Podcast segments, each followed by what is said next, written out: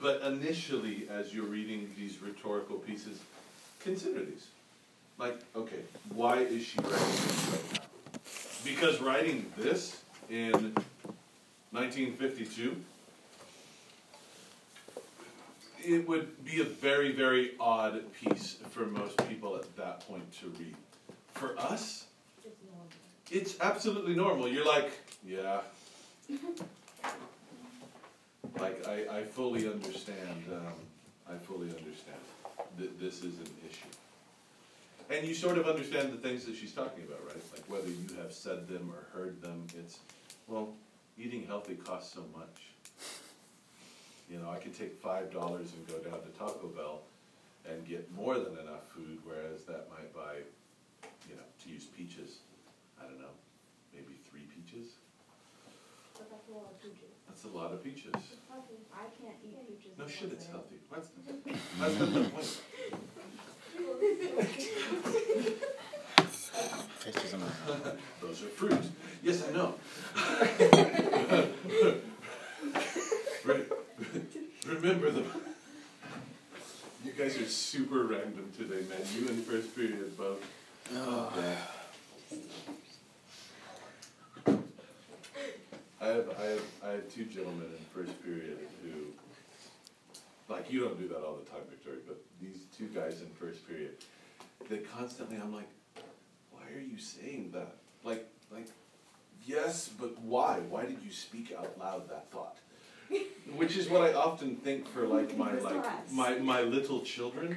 Like, help me understand why you're talking right now. Like, there's a purpose to it. I assume you have like Tourette's or something, my dear son. Like, he has to speak. I now I can't speak this way to my students because you know get fired. But um, I I do find myself yeah make make sure that you understand what you were trying to contribute to the conversation, not just like uh, I haven't spoken 45 seconds, and so I must. Because as we start moving on, the texts are going to get more complex. Like we're, we're practicing with Slow Food Nation because I didn't realize you guys didn't know this technique, and so I want to make sure that it's accessible before we try it with Benjamin Banneker, which is a much more complex text. Okay. Go to 18.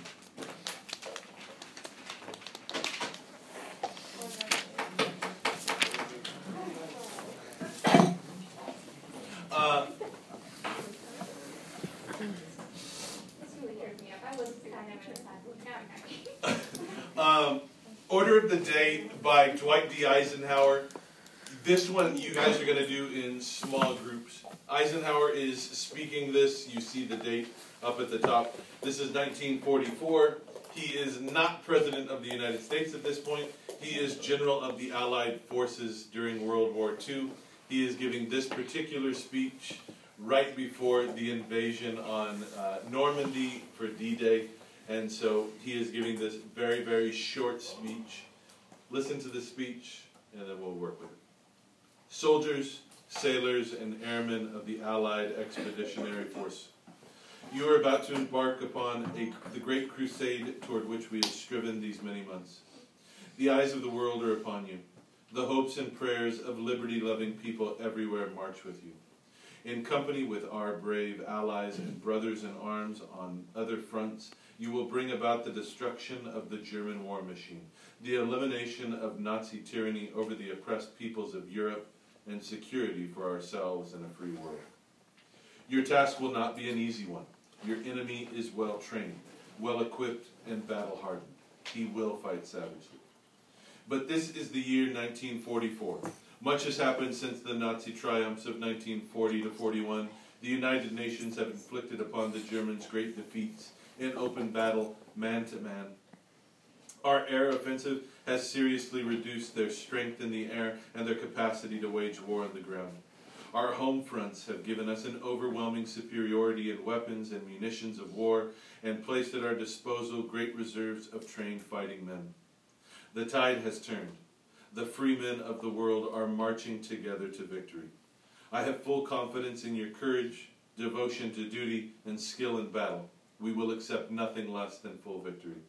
Good luck, and let us all beseech the blessings of Almighty God upon this great and noble undertaking.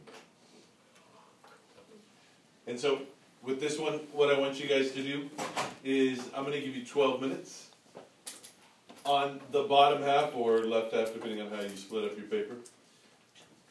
Use SOAPS to break down this. You may work together, but you are all individually recording this in your notebook. And then in twelve minutes, we'll see what you guys came up with. Are there any of the terms that I need to clarify once more? Everyone knows what each letter stands for? Cool. This time is yours, use it. Second period.